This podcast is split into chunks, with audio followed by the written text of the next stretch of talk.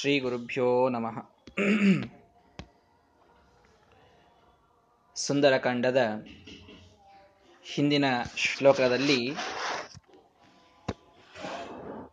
ಹನುಮಂತ ದೇವರ ಒಂದು ಪ್ಲವನಕ್ಕೆ ಅವರು ಹಾರಿದಂತಹ, ಸಮುದ್ರವನ್ನು ಹಾರಿದಂತಹ ಸಂದರ್ಭದಲ್ಲಿ ಇಡಿಯಾದಂತಹ ಸಮುದ್ರ ಇದು ಒಣಗಿ ಹೋಗಿದೆ. ಎಲ್ಲ ಪರ್ವತದ ಮೇಲಿದ್ದಂತಹ, ಮಹೇಂದ್ರ ಪರ್ವತದ ಮೇಲಿರ್ತಕ್ಕಂತಹ ಗಿಡಗಳು, ಒಳಗಿದ್ದಂತಹ ಜಲಚರ ಪ್ರಾಣಿಗಳು, ಎಲ್ಲವೂ ಇವರು ಹೊರಟ ದಿಕ್ಕಿನಲ್ಲಿ ಹೊರಟಿವೆ. ಒಬ್ಬ ಸಾಧಕ ತಾನು ಮಾತ್ರ ರಾಮನ ಕಾರ್ಯದಲ್ಲಿ ಮುನ್ನುಗ್ಗೋದಲ್ಲದೇನೆ ತನ್ನ ಜೊತೆಗಿದ್ದವರು ಎಲ್ಲರನ್ನ ಆ ರಾಮನ ಕಾರ್ಯದ ದಿಕ್ಕಿನಲ್ಲಿ ಕರೆದುಕೊಂಡು ಹೋಗಬೇಕು ಅನ್ನುವುದನ್ನ ಹನುಮಂತ ದೇವರು ನಮಗೆ ತೋರಿಸಿಕೊಟ್ಟಿದ್ದಾರೆ. ಇದಾದ ಮೇಲೆ ಗಿರಿರುದಾಗಮತ ಅಸ್ಯ ಹೇತೋಹೋ. ಈ ಹನುಮಂತ ದೇವರ ಮೇಲಿನ ಭಕ್ತಿಯಿಂದ ಒಂದು ದೊಡ್ಡದಾದಂತಹ ಪರ್ವತ ಸಮುದ್ರದೊಳಗಿಂದ ಮೇಲೆ ಬಂದಿದೆ. ಪವನೇನ ಪೂರ್ವಂ ಕ್ಷಿಪ್ತ ಅರ್ಣವೇ. ಸಮುದ್ರದೊಳಗೆ ಯಾಕ್ರಿ ಪರ್ವತ ಹೋಗಿ ಕೂತಿತ್ತು ಅಂತಂದ್ರೆ ಅಗಾಧವಾದ ಆ ಸಮುದ್ರದೊಳಗೆ ಈ ಪರ್ವತವನ್ನ ವಾಯುದೇವರು ಹಿಂದೆ ಬಚ್ಚಿಟ್ಟಿದ್ರು. ಆ ಪರ್ವತ ಈಗ ಎದ್ದು ಬಂದಿತು. ಯಾವುದು ಈ ಪರ್ವತ? ಅನ್ನುವುದನ್ನು ತಿಳಿಸ್ಕೊಡ್ತಾ ಇದ್ದಾರೆ. ಯಾಕೆ ಇಲ್ಲಿ ಎದ್ದು ಬಂತು? ಶಾಲೋಹರಸ್ಯ ಹರನ ಅರ್ಥಾತ್ ರುದ್ರದೇವರ ಶ್ಯಾಲ ಈ ಪರ್ವತ, ಬಾಮೈದ. ಅಂದ್ರೆ, ಆ, ಹೆಂಡತಿಯ ತಮ್ಮ ಅಂತ. ಶ್ಯಾಲ ಅಂತ ಕರೀತಾರೆ. ಸಂಸ್ಕೃತದಲ್ಲಿ ಶ್ಯಾಲ ಅಂದ್ರೆ ಹೆಂಡತಿಯ ತಮ್ಮ. ಶ್ಯಾಲಕ, ಶ್ಯಾಲ ಅಂತಂತಾರೆ.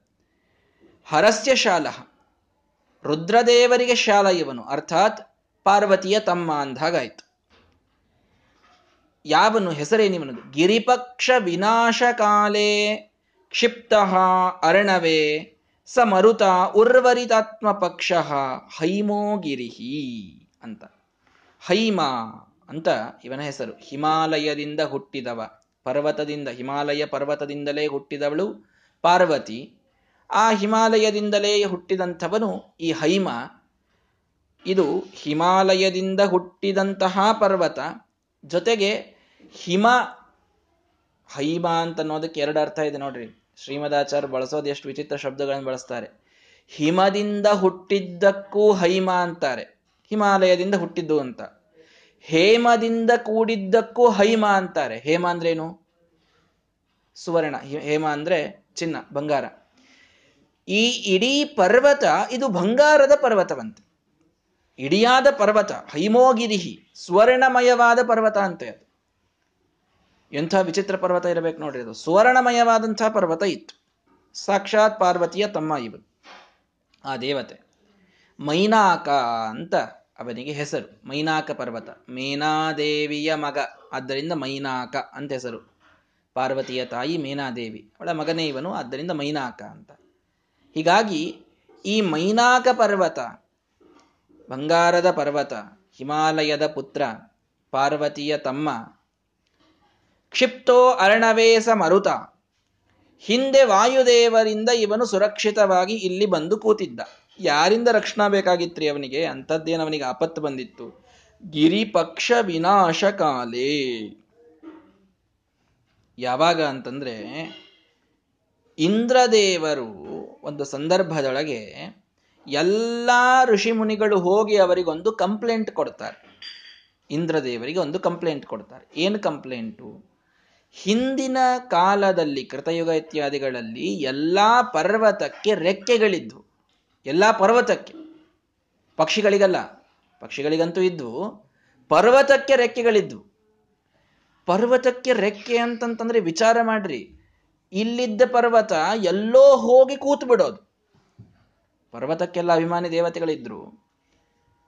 ಇಚ್ಛೆ ಮಾಡಿದಂತೆ ಹಾರಾಡೋದು. ಪರ್ವತಗಳು ಹಾರಾಡೋದು. ಇದು ನಾವು ಊಹೆ ಮಾಡ್ಲಿಕ್ಕಾಗುವುದಿಲ್ಲ. ದೊಡ್ಡ ದೊಡ್ಡ ಗುಡ್ಡಗಳೆಲ್ಲ ಹಾರಾಡ್ತಾ ಇದ್ವು ಆಕಾಶದಲ್ಲಿ. ಎಲ್ಲೋ ತಮಗೆ ಬೇಕನಿಸಿದಲ್ಲಿ ಬಂದು ಕೂತು ಬಿಡೋದು ಕೆಳಗೊಂದು ಹಳ್ಳಿಯೋ ಏನೋ ಒಂದಿತ್ತು ಅಂದ್ರೆ ಅದು ಅಲ್ಲಿಯೇ ನೆಲಸಮ ಆಗಿಬಿಡ್ಬೇಕಷ್ಟೆ. ಒಂದು ಪರ್ವತ ಬಂದು ತಲೆ ಮೇಲೆ ಕೂಡೋದು ಅಂದ್ರೆ ವಿಚಾರ ಮಾಡ್ರಿ. ಸಮಗ್ರವಾದಂತಹ ಗ್ರಾಮಕ್ಕೆ ಗ್ರಾಮ ಅಲ್ಲಿ ಸತ್ಯಾನಾಶವಾಗಿ ಹೋಗಬೇಕು. ಇಂಥ ಪರ್ವತಗಳಿದ್ದು ಹಿಂದಕ್ಕೆ ಹೀಗಾಗಿ ಎಲ್ಲ ಋಷಿಮುನಿಗಳು ಹೋಗಿ ಇಂದ್ರದೇವರಿಗೆ ನೀವು ಪರ್ವತಕ್ಕೆ ಏನಾದರೂ ಒಂದು ವ್ಯವಸ್ಥೆ ಮಾಡಬೇಕು. ನಾವೇನೋ ಒಂದು ಯಜ್ಞ ಮಾಡ್ತಾ ಕೂತಿರ್ತೀವಿ, ಯಜ್ಞ ಶಾಲೆಯ ಮೇಲೆ ಬಂದು ಕೂತು ಎಷ್ಟೋ ಋಷಿಮುನಿಗಳು ಸತ್ತು ಹೋಗಿದ್ದಾರೆ. ಹೀಗಾದ್ರೆ ಹೇಗೆ ನಡೆಯೋದು ಅಂತ. ಆಗ ಇಂದ್ರದೇವರು ಒಂದು ಉಪಾಯವನ್ನ ಮಾಡ್ತಾರೆ. ಎಲ್ಲಾ ಪರ್ವತಗಳ ರೆಕ್ಕೆಗಳನ್ನ ಕತ್ತರಿಸ್ತಾರೆ ತಮ್ಮ ವಜ್ರಾಯುಧದಿಂದ. ವಜ್ರದಿಂದ ಪರ್ವತವನ್ನ ಕತ್ತರಿಸಬಹುದು ಅನ್ನುವ ಆ ಒಂದು ಐಡಿಯಾ ಇದು ಹೊಳೆದದ್ದೇ ಇಂದ್ರದೇವರಿಂದ. ಇದನ್ನ ಅರ್ಥ ಮಾಡಿಕೊಳ್ಳಿ. ಇವತ್ತು ಕೂಡ ಪರ್ವತಗಳನ್ನು ವಜ್ರದಿಂದ ಕತ್ತರಿಸ್ತಾರೆ. ಎಷ್ಟೋ ಕಡೆಗೆ ನೋಡ್ತೀರಿ. ಅಂದ್ರೆ ಡೈಮಂಡ್ ಅಷ್ಟು ಮೊಣಚಾದಂಥದ್ದು ಅಷ್ಟು ಸ್ಟ್ರಾಂಗ್ ಆದಂತಹ ಒಂದು ಎಲಿಮೆಂಟ್ ಅಂತೆಲ್ಲ ನಾವು ಕಲಿತೇವೆ ಸೈನ್ಸ್ನಲ್ಲಿ ಪರ್ವತವನ್ನ ಪುಡಿ ಪುಡಿ ಮಾಡಬಹುದು ಅಂತ. ಅಂತಹ ಆ ಒಂದು ಟೆಕ್ನಿಕ್ ಏನಿವತ್ತು ನಾವು ಕೇಳುತ್ತೇವೆ, ಇದು ಮೂಲತಃ ಇಂದ್ರದೇವರು ತಮ್ಮ ವಜ್ರಾಯುಧದಿಂದ ಪರ್ವತಗಳ ರೆಕ್ಕೆಗಳನ್ನ ಕತ್ತರಿಸಿ ತೋರಿಸಿದವರು ಫಸ್ಟಿಗೆ ಆ ರೀತಿ ಎಲ್ಲಾ ಪರ್ವತಗಳ ರೆಕ್ಕೆಗಳನ್ನು ಕತ್ತರಿಸ್ತಾ ಹೊರಟಿರ್ತಾರೆ ಅವರು ಎಲ್ಲಾ ಪರ್ವತದ ರೆಕ್ಕೆಗಳನ್ನ. ಆಗ ಈ ಗಿರಿ ಮೈನಾಕ ಪರ್ವತ ಬಂದು ವಾಯುದೇವರ ಶರಣ ಬರ್ತದೆ. ನನಗೆ ಹೇಗಾದ್ರೂ ಉಳಿಸ್ರಿ ಅಂತ. ಮರುತ ಉರ್ವರಿತಾತ್ಮ ಪಕ್ಷ ಅದನ್ನ ಇವರು ಉರ್ವರಿತ, ಸುರಕ್ಷಣೆ ಮಾಡಿರ್ತಾರೆ. ಅದರ ಪಕ್ಷಗಳನ್ನ, ಅದರ ರೆಕ್ಕೆಗಳನ್ನ ಸುರಕ್ಷಿತ ಮಾಡ್ಲಿಕ್ಕೆ ಏನ್ ಮಾಡ್ತಾರೆ ಹನುಮಂತ ದೇವರು? ನೀನ್ ಸ್ವಲ್ಪ ದಿನ ಹೋಗಿ ಸಮುದ್ರದೊಳಗೆ ಕೂತ್ ಬಿಡು ಅಂತ. ಇದು ಆ ಮೇಲಿನ ವಾಯುಲೋಕಕ್ಕೆ ಹೋದರೆ ಆ ವಾಯುಲೋಕದಿಂದ ಕೈಯಲ್ಲಿ ತಗೊಂಡು ಒಗೆದಿರ್ತಾರೆ ಅದನ್ನ. ಒಗೆದದ್ದು ಬಂದು ಸಮುದ್ರದೊಳಗೆ ಹೋಗಿ ಕೂತಿರ್ತದೆ ಅದು ಪರ್ವತ. ಅಲ್ಲಿಂದ ಇಲ್ಲಿ ತನಕ ಒಗೆದಿರ್ತಾರೆ ಅದನ್ನು ಎಸೆದು ಬಿಟ್ಟಿರ್ತಾರೆ ಪರ್ವತವನ್ನ. ಕ್ಷಿಪ್ತ ಅರಣವೆ ಸಮುದ್ರದೊಳಗೆ ಬಂದು ಕೂತಿದೆ ಪರ್ವತ. ಎಂಥ ಪರ್ವತ? ಮೈನಾಕ ಪರ್ವತ. ಬಂಗಾರದ ಪರ್ವತ. ಯಾಕೆ ಬಂದು ಕೂತಿದೆ? ದೇವತೆಗಳ ರಾಜನಾದ ಇಂದ್ರದೇವರು ತನ್ನ ರೆಕ್ಕೆಯನ್ನ ಕತ್ತರಿಸದಿರಲಿ ಅಂತ ಹೋಗಿ ವಾಯುದೇವರಿಗೆ ಪ್ರಾರ್ಥನೆಯನ್ನ ಮಾಡಿಕೊಂಡು ಅವರಿಂದ ಸುರಕ್ಷೆಯನ್ನ ಪಡೆದು ಬಂದು ಕೂತಿದೆ. ಆ ಪರ್ವತ ಪವನಜಸ್ಯತು ವಿಶ್ರಮಾರ್ಥಂ. ಆ ವಾಯುದೇವರ ಅಂಶಾವತಾರ ಭೂತರಾದಂತಹ ಹನುಮಂತ ದೇವರು ಬರ್ತಾ ಇದ್ದಾರೆ ಅಂತ ಗೊತ್ತಾದ ತಕ್ಷಣದೊಳಗೆ ದೇವತೆಗಳವರೆಲ್ಲ ಗೊತ್ತಿರುತ್ತದೆ ಅವರಿಗೆ. ಹಾಗಾಗಿ ಉದ್ಭಿದ್ಯ ವಾರಿಧಿಂ ಆ ಸಮುದ್ರವನ್ನು ಹೀಗೆ ಸೀಳಿ ಅವರ್ಧತ್ ಅನೇಕ ಸಾನುಹು. ಎಷ್ಟೋ ಫೀಟುಗಳು, ಸಾನು ಅಂದ್ರೆ ಫೀಟು, ಎಷ್ಟೋ ದೊಡ್ಡದಾದ ಪರ್ವತ ಅದು. ಭಾರಿ ದೊಡ್ಡದಾದಂತಹ ಪರ್ವತ. ಅವರ್ಧತ, ಬೆಳೀತಾ ಬೆಳೀತಾ ಬೆಳೀತಾ ಸಮುದ್ರದ ಮೇಲೆ ಬಂತು. ಸಮುದ್ರದ ಮೇಲೆ ಪರ್ವತ ಬಂದಿದೆ. ಅರ್ಥ ಮಾಡಿಕೊಳ್ಳಿ ಎಲ್ಲವನ್ನ. ಸಮುದ್ರದ ಮೇಲೆ ಬರುವಷ್ಟರ ಮಟ್ಟಿಗೆ ಅದು ಮತ್ತೆ ಏನ್ರಿ ಸಮುದ್ರದೊಳಗಿತ್ತು ಅಂತಂತೀರಿ? ಬೆಳೆದ ಮೇಲೆ ಬಂತು ಅಂತಂತೀರಿ? ಮೇಲೆ ಬಂತು ಅಂದ್ರೆ ಆ ಇಡೀ ಪರ್ವತನೇ ಕಿತ್ಕೊಂಡು ಸರ್ಫೇಸಿಗೆ ಬಂತು ಅಂತಂದ್ರೆ ಸರಿಯಾಗುವುದಿಲ್ಲ. ತೇಲ್, ತೇಲ್ಬೇಕಾಗ್ತದೆ. ಸಾಧ್ಯ ಇಲ್ಲ. ದೊಡ್ಡ ಪರ್ವತ ಅಂತ ಹೇಳಿರಿ. ಅಂದ್ರೆ ಕೆಳಗಿದ್ದ ಪರ್ವತವನ್ನೇ, ಪರ್ವತನೇ ಬೆಳೀತಾ ಬೆಳೀತಾ ಬೆಳೀತಾ ಅಷ್ಟು ಮೇಲೆ ಬೆಳೀತು ಅಂತ ಅರ್ಥ ಆಯ್ತಲ್ಲ? ಹೌದು. ಅದಕ್ಕೆ ನಾವು ಅದನ್ನು ಪರ್ವತ ಅಂತಂದ್ರೆ ಒಂದು ಪರ್ವತದ ದೃಷ್ಟಿಯಿಂದ ನೋಡಬಾರದು. ಪಾರ್ವತಿಯ ತಮ್ಮನಾದ ಮೈನಾಕ ಎನ್ನುವ ದೇವತೆ. ಆ ದೇವತೆ ಆ ಪರ್ವತದೊಳಗೆ ಅಭಿಮಾನಿಯಾಗಿ ಇದ್ದ. ಅವನು ತನ್ನ ಸಾಮರ್ಥ್ಯದಿಂದ ಪರ್ವತವನ್ನ ಬೆಳೆಸಿದ. ಅವರ್ಧತ ಅನೇಕ ಸಾನುಹು. ಈ ರೀತಿ ದೇವತೆಗಳ ಒಂದು ಸ್ವಭಾವ, ದೇವತೆಗಳ ಒಂದು ಸಾಮರ್ಥ್ಯ ಎಂಥದ್ದು ಅನ್ನುವುದನ್ನು ನಾವಿಲ್ಲಿ ತಿಳಿದುಕೊಳ್ಳಬೇಕೆಲ್ರು ಪರ್ವತ, ಜಡ ಪದಾರ್ಥ ಬೆಳೀತದೆ ಹೇಗೆ ಅಂತ ನಾವೆಲ್ಲ ನಮ್ಮ ದೃಷ್ಟಿಗೆ ಹೇಳಿಬಿಡ್ತೇವೆ ಅವರ ಒಂದು ಶಕ್ತಿ ಎಷ್ಟು ವಿಚಿತ್ರ ಇರ್ತದೆ ಅಂತಂದ್ರೆ ಸ್ವಭಾವವನ್ನು ಕೂಡ ಅವರು ಬದಲಾಯಿಸ್ತಾರೆ ಭಗವಂತನ ಅನುಗ್ರಹದಿಂದ. ಅದು ಅಂಡರ್ಸ್ಟುಡ್ ಅಲ್ಲಿ. ಬಹಳ ಅದಕ್ಕೆ ಒತ್ತು ಕೊಟ್ಟು ಹೇಳಬೇಕಾದಂತಹ ಅನ ಅವಶ್ಯಕತೆ ಇಲ್ಲ. ಭಗವಂತನ ಅನುಗ್ರಹದಿಂದ ಸ್ವಭಾವವನ್ನು ಬದಲಾಯಿಸ್ತಾರೆ ದೇವತೆಗಳು. ಸ್ವಭಾವ ಅರ್ಥಾತ್ ಜನರಲ್ ಆಗಿ ನಮಗೆ ನೋಡ್ಲಿಕ್ಕೆ ಜಡ ಪದಾರ್ಥ, ತಾನಾಗೆ ಬೆಳೆಯೋದಿಲ್ಲ. ಚೇತನ ಇದ್ರೆ ಕೂಸು ಕೂಸು ಹೋಗಿ ಬೆಳೀತದೆ, ದೊಡ್ಡದಾಗ್ತದೆ, ವೃದ್ಧರಾಗ್ತಾರೆ, ಇದೆಲ್ಲ ನಡೀತದೆ. ಜಡ ಪದಾರ್ಥ ಬೆಳೆಯೋದಿಲ್ಲ ಅಂತಂದ್ರೆ ಅದು ಬೆಳೀತದೆ. ದೇವತೆಗಳ ಆ ಒಂದು ಸ್ವರೂಪ ಇದ್ದಾಗ ಬೆಳೀತದೆ, ಸಾಮರ್ಥ್ಯದಿಂದ ಬೆಳೀತದೆ. ಹೀಗಾಗಿ ಅದು ಬೆಳೆದು ದೊಡ್ಡದಾದಂತಹ ಪರ್ವತವಾಯಿತು. ಯಾಕೆ ಬಂತು? ವಿಶ್ರಮಾರ್ಥಂ. ಹನುಮಂತ ದೇವರು ನನ್ನ ಮೇಲೆ ವಿಶ್ರಾಂತಿ ಪಡೆದುಕೊಂಡು ಹೋಗಲಿ. ನಾನು ಉಪಕಾರವನ್ನ ಪಡೆದಂಥವ. ಮೈನಾಕ ಪರ್ವತದಿಂದ ಕಲಿಯಬೇಕಾದಂತಹ ದೊಡ್ಡ ಸಂದೇಶ. ಒಂದು ಸಲ ಉಪಕಾರ ಮಾಡಿದ್ದಾರೆ ವಾಯುದೇವರು. ಅದೇ ವಾಯುದೇವರೀಗ ಹನುಮಂತ ದೇವರಾಗಿ ಬಂದಾಗ ನಾನು ಅವರಿಗೆ ಸೇವೆಯನ್ನ ಮಾಡ್ತೇನೆ. ಉಪಕಾರ ಸ್ಮರಣ ಇತ್ತು ಮೈನಾಕನಿಗೆ. ಇದು ಎಲ್ಲಕ್ಕಿಂತಲೂ ದೊಡ್ಡದಾದಂತಹ ಗುಣ. ಉಪಕಾರವನ್ನ ಸ್ಮರಿಸಬೇಕು. ಸುಭಾಷಿತಕಾರ ಹೇಳ್ತಾನೆ, ಪ್ರಥಮ ವಯಸಿ ಪೀತಂ ತೋಯಂ ಅಲ್ಪಂ ಸ್ಮರಂತಹ ಶಿರಸಿ ನಿಹಿತ ಭಾರಾಹ ನಾರಿಕೇಲ ನರಾಣಂ, ದಧತಿ ಜಲಮನಲ್ಪಾ ಸ್ವಾದಮಾಜೀವಿತಾಂತಂ ನಹಿ ಕೃತ ಉಪಕಾರಂ ಸಾಧವೋ ವಿಸ್ಮರಂತಿ ಅಂತ ಬಹಳ ಒಳ್ಳೆ ಸುಭಾಷಿತ ಇದು.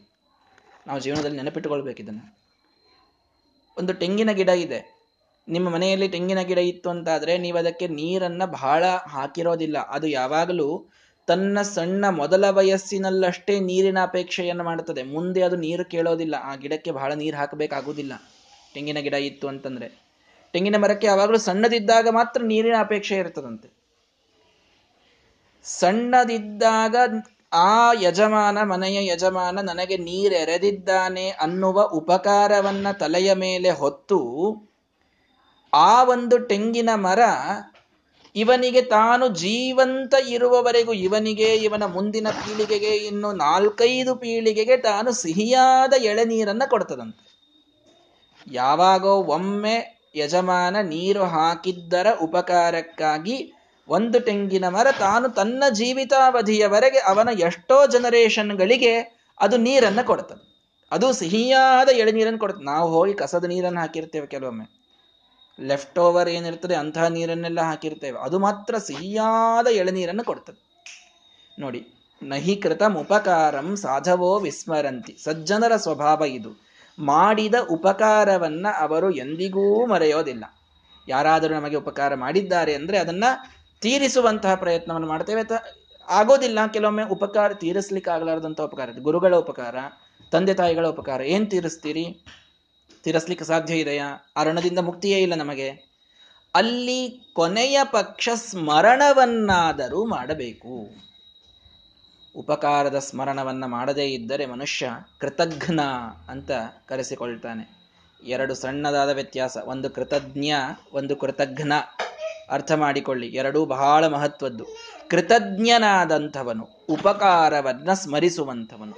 ಕೃತಜ್ಞನಾದಂಥವನು ಮಾಡಿದ ಉಪಕಾರವನ್ನ ತಾನು ಮರೆತು ತನ್ನ ಪಾಡಿಗೆ ತಾನು ಜೀವನವನ್ನ ನಡೆಸುವಂಥವನು. ಕೃತಜ್ಞನಾಗಬೇಕು ಮನುಷ್ಯ. ಕೃತಜ್ಞನಾಗಬಾರದು ಜೀವನದೊಳಗೆ. ನಮ್ಮ ಸ್ವಾಮಿಗಳವರು ಇದನ್ನು ಬಹಳ ಸಲ ಹೇಳ್ತಾ ಇರ್ತಾರೆ. ಪ್ರವಚನದಲ್ಲಿ ನೀವೆಲ್ಲ ಕೇಳಿರ್ತೀರಿ. ಮಹಾಭಾರತದಲ್ಲಿ ಒಂದು ಕಥೆ ಬರ್ತದೆ. ಒಬ್ಬ ಸ್ಮಶಾನ ಕಾಯುವ ವ್ಯಕ್ತಿ ಇರ್ತಾನೆ. ಆ ಸ್ಮಶಾನ ಕಾಯುವಂತಹ ವ್ಯಕ್ತಿ ಅವನಿಗೆ ಹಸಿವಾಯಿತು. ಏನವನು ಊಟ? ಕೇಳಲಿಕ್ಕೂ ನಮಗೆ ಬಹುಶಃ ಹೇಸಿಗೆ ಬರಬಹುದು. ಒಂದು ಬುರುಡೆ. ಬುರುಡೆಯನ್ನು ತಗೊಳ್ಳೋದು. ಆ ಬುರುಡೆಯಲ್ಲಿ ಸತ್ತ ಯಾವುದೋ ಒಂದು ಪ್ರಾಣಿಯೋ ಪಕ್ಷಿಯೋ ಏನೋ ಅದರ ರಕ್ತವನ್ನು ಹಾಕೋದು. ಆ ರಕ್ತ ಹಾಕಿದನಲ್ಲ, ಆ ರಕ್ತ ಇದು ಕುದಿಬೇಕಲ್ಲ. ಕುದಿಯೋದು ಕುದಿಸ್ಲಿಕ್ಕೆ ಏನು? ಅರ್ಧಮರ್ಧ ಸುಟ್ಟು ಬಿದ್ದ ಹೆಣದ ಕೈ ಕಾಲುಗಳನ್ನೆಲ್ಲ ಅದರ ಮೇಲೆ ಒಂದಿಷ್ಟು ಎಣ್ಣೆ ಹಾಕಿ ಅದನ್ನ ಇವನು ಕಟ್ಟಿಗೆಯಂತೆ ಇಂಧನದಂತೆ ಬಳಸುವವನು ಇವನು. ನೋಡ್ರಿ. ಮೊದಲೇ ಬುರುಡೆ. ಆ ಬುರುಡೆಯಲ್ಲಿ ರಕ್ತ. ಅದನ್ನ ಕಾಯಿಸಬೇಕು ಅಂತಂದ್ರೆ ಕೆಳಗೆ ಇಂಧನ, ಹೆಣದ ಕೈಕಾಲುಗಳು.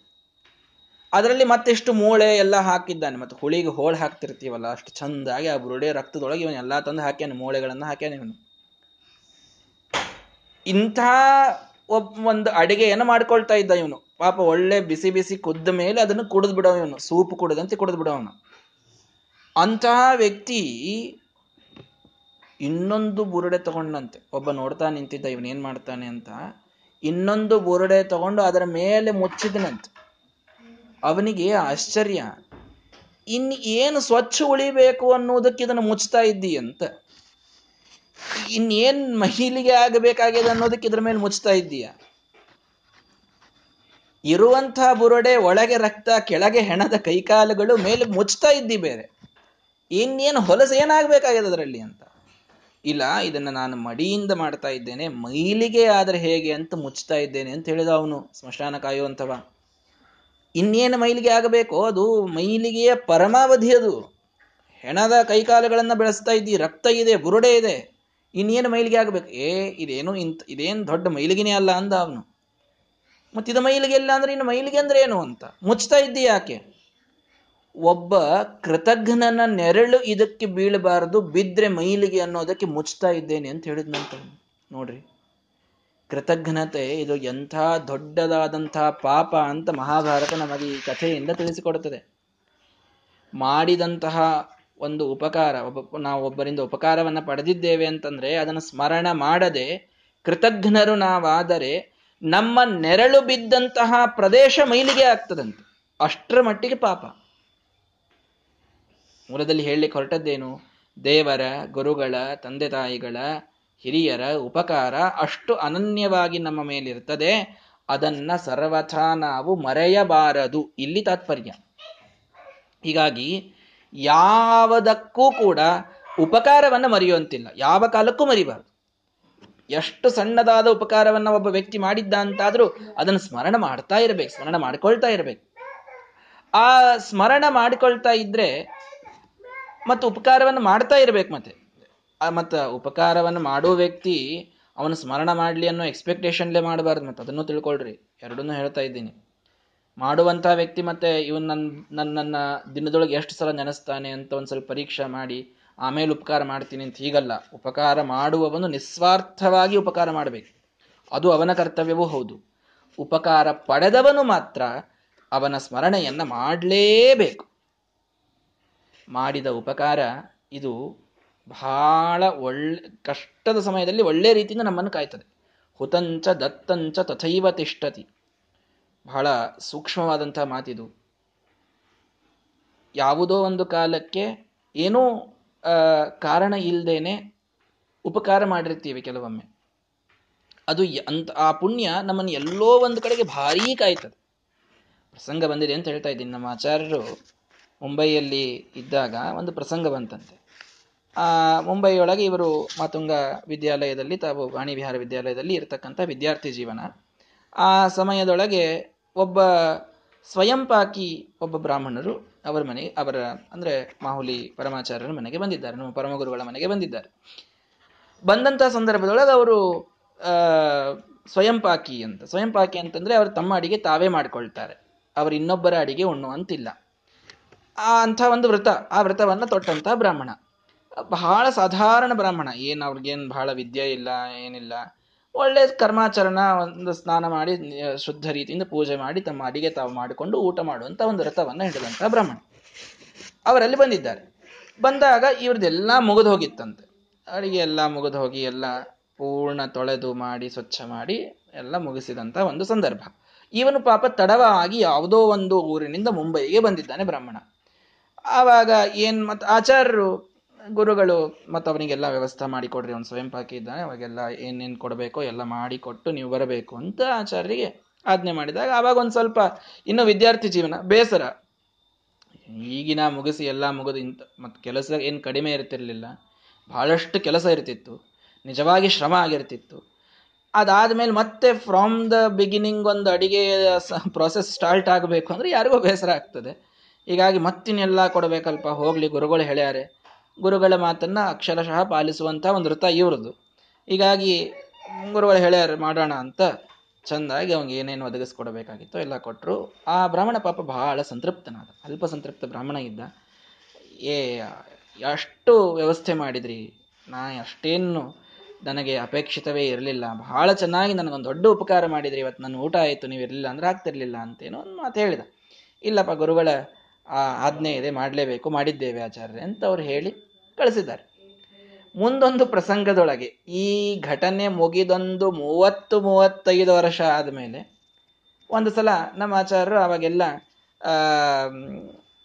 ಹೈದ್ರಾಬಾದು, ರಾಯಚೂರು, ಕೊಪ್ಪಳ ಈ ಪ್ರಾಂತದೊಳಗೆ ಬಹಳಷ್ಟು ಉಪನ್ಯಾಸಕ್ಕೆ ಹೋಗ್ತಾ ಇದ್ರು, ಬಹಳಷ್ಟು ಹೋಗ್ತಾ ಇದ್ರು. ಪ್ರಾಯ ಮಳಿಗೆ ಆಚಾರ್ಯರು, ನಮ್ಮ ಗುರುಗಳು ಎಲ್ಲ ಕಡೆಗೆ ಆವಾಗ ಕರ್ನಾಟಕ, ಆಂಧ್ರ ಸ್ವಲ್ಪ ಮಹಾರಾಷ್ಟ್ರದ ಭಾಗಗಳು ಎಲ್ಲ ಕಡೆಗೆ ಹೋಗಿ ಶ್ರೀಮದಾಚಾರ್ಯರ ಸಿದ್ಧಾಂತವನ್ನ ಬಹಳ ಚಂದಾಗಿ ಜನಸಾಮಾನ್ಯರಿಗೆ ತಿಳಿಸುವಂತೆ. ನಮ್ಮ ಆಚಾರ್ಯರು ವಿಶೇಷವಾಗಿ ರಾಮಾಯಣ ಹೇಳೋದು ಮಳಿಗೆ ಆಚಾರ್ಯರು ಮಹಾಭಾರತವನ್ನು ಹೇಳೋದು, ಇದು ಬಹ, ಒಂದು ರೀತಿಯಲ್ಲಿ ಬಹಳ ವರ್ಷ ನಮ್ಮ ಸಮಾಜಕ್ಕೊಂದು ಕೊಡುಗೆಯಾಗಿ ಬಂದಂತಹ ಒಂದು ಪದ್ಧತಿ ಇದು. ಹೀಗಾಗಿ ಆ ರೀತಿ ಒಂದು ಸಲ ಆಚಾರ್ಯರು ಒಂದು ಕಡೆಗೆ ಎಲ್ಲೋ ಉಪನ್ಯಾಸಕ್ಕೆ ಹೋಗಿದ್ದಾರೆ. ಬರಬೇಕಾದಾಗ, ಮರಳಿ ಬರಬೇಕಾದಾಗ ಸರಿಯಾಗಿ ಒಂದು ನಾಲ್ಕು ಗಂಟೆಗೆ ಎಲ್ಲೋ ಒಂದು ಹಾದಿಯೊಳಗೆ, ಒಂದು ಕುಗ್ರಾಮದೊಳಗೆ ಬಸ್ಸು ಕೆಟ್ಟು ನಿಂತು. ಅಲ್ಲಿ ಬಸ್ ಕೆಟ್ಟು ನಿಂತಿದೆ ಅಂತ ಎಲ್ಲರೂ ಮತ್ತೆ ಇಳಿರಿ ಅಲ್ಲ ಅದನ್ನು ಮಾಡಬೇಕು ರಿಪೇರಿ ಆಗಬೇಕು, ಹಾಗೆ ಹೀಗೆ ಅಂತ ಇಳಿದಿದ್ದಾರೆ ಎಲ್ಲರೂ ಇಳಿದಿದ್ದಾರೆ. ನಾಲ್ಕು ಗಂಟೆಯ ಸಮಯ, ಯಾವುದೋ ಅರಿಯ ಅರಿಯದ ಊರು. ಅವರೆಲ್ಲೋ ದೂರದೊಳಗಿದ್ದಾರೆ. ಇವರು ಊರು ಬಂದು ಮುಟ್ಟಬೇಕು ಮುಂದಿಂದೆಲ್ಲ ಆಗಬೇಕು ಅಂತಂದ್ರೆ ಇನ್ನು ಇವರು ಮಧ್ಯಾಹ್ನವೋ ಸಂಜೆಗೋ ಇನ್ಯಾವಾಗೋ ಮುಟ್ಟಬೇಕು ಅಂತಹ ಪರಿಸ್ಥಿತಿ ಆ ಬಸ್ಸು ಕೆಟ್ಟು ನಿಂತು ಬಿಟ್ಟಿದೆ. ಆ ಊರಿನೊಳಗೆ ಯಾರು ಸಿಗಬೇಕು? ಯಾವುದೋ ಒಂದು ಹಳ್ಳಿಗೆ ಹೋಗಿ ನಿಂದಿಸ್ಬಿಟ್ಟಿದ್ದಾರೆ ಅಲ್ಲಿ. ಯಾರು ಬ್ರಾಹ್ಮಣರ ಮನೆ, ಅದನೋ ಎಲ್ಲೋ ಗೊತ್ತಿಲ್ಲ, ಏನೋ ಗೊತ್ತಿಲ್ಲ. ಅಂತಹ ಪ್ರಸಂಗದೊಳಗೆ ನಾಲ್ಕೂವರೆ ನಾಲ್ಕೂವರೆ, ನಾಲ್ಕು ನಲವತ್ತೈದರ ಸುಮಾರಕ್ಕೆ ಯಾವನೋ ಬ್ರಾಹ್ಮಣ ನಡೀತಾ ಬಂದ. ಅವನೇನೋ ಬಹಿರ್ದೇಶಕ್ಕೆ ಹೊರಟಿದ್ದ, ನಡೀತಾ ಬಂದ. ಈ ಕಡೆ ಹಾದಿಯೊಳಗೆ ಆಚಾರ್ಯರು ಕೂತಿದ್ರು. ಯಾರಾದರೂ ಏನಾದ್ರೂ ಏನು ಮಾಡಬೇಕು ಅಂತ ವಿಚಾರ ಮಾಡೋದು ಕೂತಿದ್ರು. ಆವಾಗ ಆಚಾರ್ಯ, ನೀವು ನೀವು ನಮ್ಮ ಮನೆಗೆ ಬರಬೇಕು ಅಂತ. ಯಾರಪ್ಪ ನೀನು? ಇಲ್ಲ ನೀವು ದೊಡ್ಡ ಪಂಡಿತರು ನಮ್ಮ ಊರಿಗೆ ಬಂದಿರಿ. ನಿಮ್ಮ ಬಸ್ ಇನ್ನು ಯಾವಾಗ ರಿಪೇರಿ ಆಗ್ತದೋ ಯಾವಾಗ ಹೋಗ್ತದೋ ಗೊತ್ತಿಲ್ಲ. ನಮ್ಮ ಮನೆಯಲ್ಲೇ ಹೇಳ್ಕೊಳ್ರಿ, ಇವತ್ತೊಂದು ದಿವಸ ನಿಮ್ಮದೆಲ್ಲ ಅನ್ನಿಕ ಇತ್ಯಾದಿಗಳನ್ನು ಮಾಡ್ಕೊಂಡು, ಊಟ ಮಾಡ್ಕೊಂಡು ಹೋಗ್ರಿ ಅಂತ. ಆ ವ್ಯಕ್ತಿ ಹೇಳಿದ್ದ ಆಯಿತು ಅಂತ ಆಚಾರ್ಯರು ಅವ್ರ ಮನೆಗೆ ಬಂದಿದ್ದಾರೆ. ಬಂದ, ಬಂದಾಯಿತು ಅನ್ನಿಕ ಆಯಿತು, ಊಟ ಆಯಿತು, ಮುಂದಿನ ಬಸ್ ಹತ್ತಿ ಹೋಗೋರಂತೆ ಅಂತ ಹೇಳಿದ ಭಾಳ ಒಳ್ಳೆ ಮಾತಾಡಿದ. ಮಾತಾಡಿದಾದ ಮೇಲೆ ಒಳ್ಳೆ ಉಪಚಾರಗಳನ್ನೆಲ್ಲ ಮಾಡಿ ಹೋಗಿ ಬರಬೇಕು, ಇನ್ನೊಂದು ಹೊರಡಬೇಕು ಅಂತಂದಾಗ ನಾನು ಯಾರು ಅಂತ ಗೊತ್ತಾಯ್ತಾ ಅಂತ ನಮ್ಮ ಆಚಾರ್ಯ ಕೇಳಿದ್ನಂತವನು ಬ್ರಾಹ್ಮಣ ಯಾರು? ಬೇರೆ ಯಾರಲ್ಲ? ನೀವು ವಿದ್ಯಾರ್ಥಿ ಅವಸ್ಥಾದೊಳಗಿದ್ದಾಗ ಮೂವತ್ ಮೂವತ್ತೈದು ವರ್ಷಗಳ ಹಿಂದೆ ನಿಮ್ಮ ವಿದ್ಯಾಪೀಠಕ್ಕೆ ನಾನು ಬಂದಿದ್ದೆ ಸ್ವಯಂಪಾಕಿ ಬ್ರಾಹ್ಮಣ. ನನಗೆ ನೀವು ಇಷ್ಟೆಲ್ಲ ಉಪಕಾರ ಮಾಡಿದ್ರಿ, ಅವತ್ತು ಅದನ್ನ ಸ್ಮರಣೆ ನನಗಿತ್ತು. ಇವತ್ತು ಹೇಗೆ ದೇವರು ಕೂಡಿಸಿದ ನೋಡ್ರಿ, ನೀವು ಇಲ್ಲಿ ತನಕ ನಮ್ಮ ಊರಿಗೆ ಎಂದೂ ಬರಲಿಕ್ಕೆ ಸಾಧ್ಯನೇ ಇಲ್ಲ. ಹತ್ ಹಾದಿಯೊಳಗೆ ಹತ್ತು ಅಂತ ಒಂದು ಸಣ್ಣ ಗ್ರಾಮ ನಮ್ದು. ಕರೆಕ್ಟ್ ಆಗಿ ನೀವು ಇಲ್ಲೇ ಬರಬೇಕು, ನಿಮ್ಮ ಬಸ್ ಇಲ್ಲೇ ಕೆಡಬೇಕು, ನೀವು ನನಗೆ ಸಿಗಬೇಕು, ನಮ್ಮ ಮನೆಗೆ ಬಂದು ನೀವು ಊಟ ಮಾಡಬೇಕು ಅಂತಂದ್ರೆ ಭಗವಂತನ ಒಂದು ವಿಚಿತ್ರವಾದಂತಹ ಸಂಯೋಗ ಮಾಡುವಂತಹ ಗುಣ ಎಂಥದ್ದು ಅಂತ ನೀವು ಅರ್ಥ ಮಾಡಿಕೊಳ್ಳ್ರಿ ಅಂತ ಆಚಾರ್ಯರಿಗೆ ಅವನು ಹೇಳಿದಾಗ ಕಣ್ಣಲ್ಲಿ ನೀರು ಬಂತಂತೆ. ನಮ್ಮ ಗುರುಗಳು ಯಾಕೆ ಹೇಳ್ತಿದ್ರು? ಬಂದಂಥವರಿಗೆ ಎಲ್ರಿಗೂ ಕೂಡ ನಿಸ್ವಾರ್ಥವಾಗಿ ಸೇವೆ ಮಾಡ್ರಿ ಅಂತ ನಮ್ಮ ಗುರುಗಳು ಯಾಕೆ ಹೇಳ್ತಿದ್ರು ಅಂತ ಅನ್ನೋದು ನನಗೆ ಅವತ್ತು ಗೊತ್ತಾಯ್ತು ಅಂತ. ಈ ಕಥೆ ಹೇಳುವಾಗೆಲ್ಲ ಕಣ್ಣಲ್ಲಿ ನೀರು ತೆಗೆದು ನಮ್ಮ ಆಚಾರ್ಯ ಇದನ್ನು ಹೇಳ್ತಾ ಇರ್ತಾರೆ. ಯಾರು ಬಂದರೂ ಕೂಡ ಉಪಕಾರವನ್ನು ನಿಸ್ವಾರ್ಥವಾಗಿ, ನಿಸ್ಪೃಹರಾಗಿ ಮಾಡ್ರಿ. ಏನು ನಾವು ಅಪೇಕ್ಷಿಸಿ ಮಾಡುವ ಕಾರಣ ಇಲ್ಲ. ಆದ್ರೆ ದೇವರೆಂತಹ ದೊಡ್ಡವ ಅಂತಂತಂದ್ರೆ ನಿಸ್ಪೃಹತೆಯಿಂದ ಮಾಡಿದ ಉಪಕಾರದ ಪುಣ್ಯವನ್ನ ನಮಗೆ ಇದೇ ಜನ್ಮದಲ್ಲಿ ತಟ್ಟುವಂತೆ ಭಗವಂತ ನಮಗೆ ಅನುಗ್ರಹವನ್ನು ಮಾಡ್ತಾನೆ. ಯಾವುದೋ ಒಂದು ರೂಪದಿಂದ ಅದು ಮತ್ತೆ ಮರಳಿ ಬರ್ತದೆ. ಇದು ನಡೆದಂತಹ ಘಟನೆ. ಹತ್ತಿರದಲ್ಲಿ ನಡೆದಂತಹ ಘಟನೆ ಅನ್ನೋದಕ್ಕೆ ನೆನಪಾಯಿತು ಹೇಳಿದೆ. ಹೀಗಾಗಿ ಕೃತಜ್ಞತೆ ನಮ್ಮಲ್ಲಿ ಸರ್ವಥಾ ಬರಬಾರದು. ಎಂದಿಗೂ ಮಾಡಿದಂತಹ ಪಡೆದ ಉಪಕಾರವನ್ನು ನಾವು ವಿಸ್ಮರಣ ಮಾಡಬಾರದು. ನಾವು ಜನರಿಗೆ ಮಾಡಬೇಕು. ಇದನ್ನ ಮೈನಾಕ ನಮಗೆ ತೋರಿಸಿಕೊಟ್ಟಿದ್ದಾನೆ. ಎಂದೋ ಒಮ್ಮೆ ಆ ಗಿರಿಪಕ್ಷ ವಿನಾಶಕಾಲೆ ಆ ಗಿರಿಗಳ ರೆಕ್ಕೆಗಳನ್ನು ಕತ್ತರಿಸುವ, ಇಂದ್ರದೇವರು ಕತ್ತರಿಸುವ ಸಂದರ್ಭದಲ್ಲಿ ವಾಯುದೇವರು ಇವನನ್ನ ಒಳಗೆ, ಆ ಸಮುದ್ರದೊಳಗೆ ಎಸೆದಿದ್ರು. ಈಗ ಅವನು ಎದ್ದು ಬಂದು ಹನುಮಂತ ದೇವರಿಗೆ ನಾನು ಸೇವೆ ಮಾಡಬೇಕು ಅಂತ ಎದ್ದು ಬಂದಿದ್ದಾನೆ. ಎದ್ದು ಬಂದು ನೋಡ್ರಿ ಇಷ್ಟು ದೊಡ್ಡ ಪರ್ವತ, ಇಷ್ಟು ದೊಡ್ಡದಾದಂತಹ ಜಾಗ, ಎಷ್ಟೆಲ್ಲ ಗಿಡಮರಗಳಿವೆ, ಎಷ್ಟೆಲ್ಲ ಹಣ್ಣುಗಳಿವೆ ಸ್ವಲ್ಪ ಹೊತ್ತು ಕೂಡ್ರಿ. ಬಹಳ ದೂರದ ದಾರಿಗೆ ಹಾರಿ ಹೊರಟಿದ್ದೀರಿ. ಸ್ವಲ್ಪ ಹೊತ್ತು ಕೂತು ಹಣ್ಣುಗಳನ್ನು ತಿಂದು ಮುಂದೆ ಹೋಗಬಹುದಲ್ಲ ಅಂತ ಪಾಪ ಮೈನಾಕ ಪ್ರಾರ್ಥನೆಯನ್ನು ಮಾಡಿಕೊಂಡ. ಏನು ಮಾಡಿದ್ರು ಹಾಗಾದ್ರೆ ನಮ್ಮ ಹನುಮಂತ ದೇವರು, ನೈವಾತ್ರ ವಿಶ್ರಮಣ ಮೈಚ್ಛತ. ಅವರು ವಿಶ್ರಾಂತಿಯ ಇಚ್ಛೆಯನ್ನ ಮಾಡಲಿಲ್ಲ. ಅವಿಶ್ರಮೋಸವ್. ಹಾಗಂದ್ರೆ ಹಿಂದ್ ಸ್ವಲ್ಪ ವಿಶ್ರಾಂತಿ ತಕ್ಕೊಂಡು ಬಂದಿದ್ರು ಕಾಣಿಸ್ತಾನೆ. ಎಲ್ಲಿ ತಕೊಳ್ಬೇಕು? ಹಾರ್ಲಿಕ್ಕೆ ಪ್ರಾರಂಭ ಮಾಡಿದ್ದಾರೆ ಅದನ್ನ. ಎಲ್ಲೋ ವಿಶ್ರಾಂತಿ ಆಗಿಲ್ಲ. ಏನೇನೋ ವಿಶ್ರಾಂತಿ ಆಗಿಲ್ಲ. ಆದ್ರೂ ಇವರು ಬಂದು ವಿಶ್ರಾಂತಿ ತಗೊಳ್ರಿ ಅಂತ ಇಂಥ ಪರ್ವತ ಎದ್ದು ಬಂದ್ರೆ ವಿಶ್ರಾಂತಿ ಬೇಡ ಅಂತಂದ್ರು. ಯಾಕೆ ವಿಶ್ರಾಂತಿ ಬೇಡ್ರಿ ಎಂಥ ದೊಡ್ಡ ದೂರದ ಹಾದಿ ಅದ. ಒಂದು ಐದು ನಿಮಿಷ ಅಲ್ಲಿ ಕೂತು ಹೋಗಬಹುದಾಗಿತ್ತಲ್ಲ. ನಿಸ್ಸೀಮ ಪೌರುಷ ಬಲಸ್ಯ ಕುತಶ್ರಮಸ್ಯ. ಶ್ರೀಮದಾಚಾರ್ಯರ ಮಾತು ಎಷ್ಟು ಚಂದಾಗಿದೆ ನೋಡ್ರಿ. ಯಾವನಿಗೆ ಶ್ರಮ ಆಗಬೇಕು, ಯಾವನ ಬಲ ಸೀಮಿತವೋ ಅವನಿಗೆ ಶ್ರಮ. ಅವನಿಗೆ ಹೈರಾಣ ಆಯ್ತ್ರಿ, ನನಗೆ ಇವತ್ತು ಬಹಳ ತ್ರಾಸಾಯಿತು ಅಂತಂತ ಎಲ್ಲ ಮಾತು ಯಾರು ಆಡ್ತೀವಿ ನಾವು? ನಮಗೆ ಶ್ರಮ ಆಗೋದು ಯಾಕೆ ಅಂದ್ರೆ ನಮ್ಮ ಬಲ ಕಡಿಮೆ, ನಮ್ಮ ಶಕ್ತಿ ಕಡಿಮೆ. ಸೀಮಿತವಾದಂತಹ ಶಕ್ತಿ ಇದ್ದಾಗ ಶ್ರಮ ಆಗ್ತದೆ. ನಿಸ್ಸೀಮ ಪೌರುಷ ಬಲಸ್ಯ. ಹನುಮಂತ ದೇವರ ಪೌರುಷ ಬಲ ಎರಡೂ ನಿಸ್ಸೀಮವಾಗಿವೆ. ಒಳಗೆ ಶಕ್ತಿಯೂ ಅಂಥದ್ದಿದೆ. ನೋಡಿ, ಅರೆ ಪೌರುಷ ಬಲ ಎರಡು ಒಂದೇ ಅಲ್ರಿ ಅಂತಂತೀವಿ. ಅಲ್ಲ, ಎರಡು ಬೇರೆ ಬೇರೆ. ಒಳಗಿದ್ದಂಥದ್ದು ಪೌರುಷ. ಶಕ್ತಿ ಇದೆ ಒಳಗೆ. ಬಲ ಅಂದ್ರೆ ಅದು ಅಭಿವ್ಯಕ್ತ ಆಗೋದು. ಕೆಲವರಿಗೆ ಒಳಗೆ ಭಾರಿ ಶಕ್ತಿ ಇರುತ್ತದೆ ಆದರೆ ತಾವು ಅಷ್ಟರ ಮಟ್ಟಿಗೆ ಅದನ್ನು ಅಭಿವ್ಯಕ್ತ ಮಾಡಬಹುದೋ ಇಲ್ಲ ಅನ್ನೋಂಥ ಉತ್ಸಾಹ ಇರುವುದಿಲ್ಲ ಕೆಲವರಿಗೆ. ಶಕ್ತಿ ಇರ್ತದೆ, ಉತ್ಸಾಹ ಇರುವುದಿಲ್ಲ. ಈಗ ಹೆಚ್ಚಾಗಿ ಹೇಗೆ ನೋಡ್ತೀವಿ ಅಂತಂದ್ರೆ ಯಾರಿಗೆ ಪಾಪ ಭಾಳ ಮಾಡ್ಬೇಕನ್ನೋ ಉತ್ಸಾಹ ಇರ್ತದೆ, ಅವ್ರಿಗೆ ಶಕ್ತಿ ಇರುವುದಿಲ್ಲ. ಯಾರಿಗೆ ಎಲ್ಲ ಒಳ್ಳೆ ಆರೋಗ್ಯ ಕೊಟ್ಟಿರ್ತಾನೆ ದೇವ್ರ ಶಕ್ತಿ ಇರ್ತದೆ, ಅವ್ರಿಗೆ ಮಾಡೋ ಉತ್ಸಾಹ ಇರುವುದಿಲ್ಲ. ಶ್ರೀ ಹನುಮಂತ ದೇವರಿಗೆ ನಿಸ್ಸೀಮ ಪೌರುಷ ಬಲಸ್ಯ. ಪೌರುಷ ಒಳಗೆ ಶಕ್ತಿ ಇದೆ, ಬಲ ಅದನ್ನ ಹೊರಗೆ ತೋರಿಸುವ ಉತ್ಸಾಹ ಇದೆ. ಎರಡೂ ಅವರಲ್ಲಿ ಪೂರ್ಣವಾಗಿ ಇದ್ದಾಗ ಕುತಶ್ರಮಸ್ಯ. ಎಲ್ಲಿನ ಶ್ರಮ ಆಗ್ಬೇಕು ಅವರಿಗೆ? ಯಾಕೆ ಅವರು ವಿಶ್ರಾಂತಿ ತಗೊಳ್ಳಿಕ್ಕೆ ಇಚ್ಛೆ ಪಡ್ತಾರೆ? ಹೀಗಾಗಿ ಇಂಥ ದೊಡ್ಡ ಪರ್ವತ ಎದುರಿಗೆ ಬಂದು ಸ್ವಲ್ಪ ಹಣ್ಣು ತಿಂದು ಹೋಗ್ರಿ ಅಂತಂದ್ರು ರಾಮನ ಕಾರ್ಯ. ಇದು ಮಧ್ಯದಲ್ಲಿ ನಿಲ್ಲುವಂತಿಲ್ಲ ಅಂತ ತಾವು ಹೊರಟರು ಹಾಗೇನೆ. ಅಲ್ಲ, ಏನ್ರಿ ತಮ್ಮ ಪೌರುಷ ಆಯಿತು, ಬಲ ಆಯಿತು? ಇಷ್ಟು ಪಾಪ ಉಪಕಾರವನ್ನು ಎಂದೋ ಒಂದು ಸಲ ಮಾಡಿದ ಉಪಕಾರವನ್ನು ನೆನೆದು ಮೇಲೆ ಬಂದದ ಪರ್ವತ, ಅದಕ್ಕೆ, ಅದಕ್ಕೊಂದು ಮರ್ಯಾದೆ ಕೊಡ್ಲಿಕ್ಕಾದ್ರೂ ಒಂದು ನಿಮಿಷ ನಿಂತು ಹೋಗಬಾರ್ದ ಅಲ್ಲಿ ಹನುಮಂತ ದೇವರು? ಅದು ಪಾಪ ತಾನೇನ್ ಮಾಡಿದೆ ಅಂಥದ್ದು? ಬಂದಿದೆ, ಇವರ ಸೇವೆಗೆ ಅಂತ ಬಂದಿದೆ ಅಲ್ಲ? ಹಾಗೇ ಹೋಗಲಿಲ್ಲ ಹನುಮಂತ ದೇವರು. ಆಶ್ಲಿಷ್ಯ ಪರ್ವತವರಂ ಸದದರಶಗಚ್ಚನ್. ಎಲ್ಲಕ್ಕಿಂತಲೂ ದೊಡ್ಡದಾದಂತಹ ಒಂದನ್ನು ಕೊಟ್ಟು ಹೋದ್ರೆ ಅದನ್ನು ಪರ್ವತಕ್ಕೆ. ಏನ್ ಕೊಟ್ರು? ಇವ್ರದು ಪರ್ವತದಂತಹ ದೇಹ ಆಗಿತ್ತಲ್ಲ. ಸಾಗರವನ್ನು ಹಾರುವಾಗ ದೊಡ್ಡ ದೇಹ ಇತ್ತು ಹನುಮಂತ ದೇವರದು ಆ ದೊಡ್ಡ ಪರ್ವತಾಕಾರ ದೇಹದಿಂದ ಈ ಎದುರಿಗಿನ ಪರ್ವತವನ್ನು ಹೀಗೆ ಒಮ್ಮೆ ಆಲಿಂಗನ ಮಾಡ್ಕೊಂಡು ಬಿಟ್ರಂತೆ ಅಪಗೊಂಡು ಬಿಟ್ರದನ್ನು ಆಶ್ಲಿಷ್ಯ ಪರ್ವತವರಂ. ಹನುಮಂತ ದೇವರ ಆಲಿಂಗನ ಅಂತಂದ್ರೆ ಏನ್ ಪುಣ್ಯ ಆ ಪರ್ವತದ್ದು? ವಿಚಾರ ಮಾಡ್ರಿ. ಯಾರಿಗೆ ಸಿಗುತ್ತದೆ? ಹನುಮಂತ ದೇವರ ಬಂದು ಆಲಿಂಗನ ಮಾಡಿಕೊಳ್ಳೋದು ಅಂತಂದ್ರೆ ಇದು ಊಹಾತೀತವಾದ ಪುಣ್ಯ ಇದು. ಉಪಕಾರವನ್ನ ಸ್ಮರಣೆ ಮಾಡಿದ ಮಾತ್ರಕ್ಕೆ ಹನುಮಂತ ದೇವರು ಕೊಟ್ಟ ಫಲ ಎಂಥದ್ದು ಅನ್ನೋದನ್ನ ಅರ್ಥ ಮಾಡಿಕೊಳ್ಳ್ರಿ ವಾಯುದೇವರಿದ್ದಾಗ ಇವರು ನನಗೆ ಉಪಕಾರ ಮಾಡಿದ್ದಾರೆ ನಾನೀಗ ಅದರ ಸೇವೆಯನ್ನು ಮಾಡಬೇಕು ಅನ್ನುವ ಭಾವನೆಯನ್ನ ವ್ಯಕ್ತಪಡಿಸಿದ ಮಾತ್ರಕ್ಕೆ, ಉಪಕಾರವನ್ನ ಸ್ಮರಣ ಮಾಡಿದ ಮಾತ್ರಕ್ಕೆ ಆ ಉಪಕಾರ ಸ್ಮರಿಸಿದ ಪರ್ವತವನ್ನ ತಾವು ಆಲಿಂಗನ ಮಾಡಿಕೊಂಡು ಮುಂದೆ ಹೋಗಿದ್ದಾರೆ. ವಾಯುದೇವರ ಪ್ರೀತಿ ಪಡೆಯಬೇಕು ಅಂದ್ರೆ ಉಪಕಾರವನ್ನ ಸ್ಮರಿಸಬೇಕು ಮನುಷ್ಯ. ಉಪಕಾರವನ್ನ ಸ್ಮರಿಸುವವರಿಗೆ ಇಷ್ಟು ಮಹತ್ವ ವಾಯುದೇವರು ಕೊಡ್ತಾರೆ. ಎಷ್ಟು ಪ್ರೀತಿಯನ್ನು ವಾಯುದೇವರು ತೋರಿಸ್ತಾರೆ. ಆಲಿಂಗನ ಮಾಡಿಕೊಂಡು ಮುಂದೆ ಹೊರಟಿದ್ದಾರೆ. ಆಲಿಂಗನ ಮಾಡಿಕೊಂಡು ಮುಂದೆ ಹೊರಟಿದ್ದಾರೆ. ಇದು ದೊಡ್ಡದಾದಂತಹ ಸಂದೇಶ. ನಾವು ಕೂಡ ಉಪಕಾರದ ಸ್ಮರಣೆಯನ್ನು ಮಾಡಬೇಕು. ವಾಯುದೇವರ ಉಪಕಾರ ಸ್ಮರಣೆಯನ್ನೇ ಮಾಡಬೇಕು. ಸುರಕ್ಷಿತವಾಗಿ ಪರ್ವತವನ್ನು ಒಯ್ದಿಟ್ಟಿದ್ರು. ಇದರ ನಾಶ ಆಗಬಾರದು ಅನ್ನೋದಕ್ಕೆ ಆ ಪರ್ವತವನ್ನ ಸುರಕ್ಷಿತವಾದ ಜಾಗಕ್ಕೆ ಒಯ್ದು ವಾಯುದೇವರಿಟ್ಟಿದ್ರು.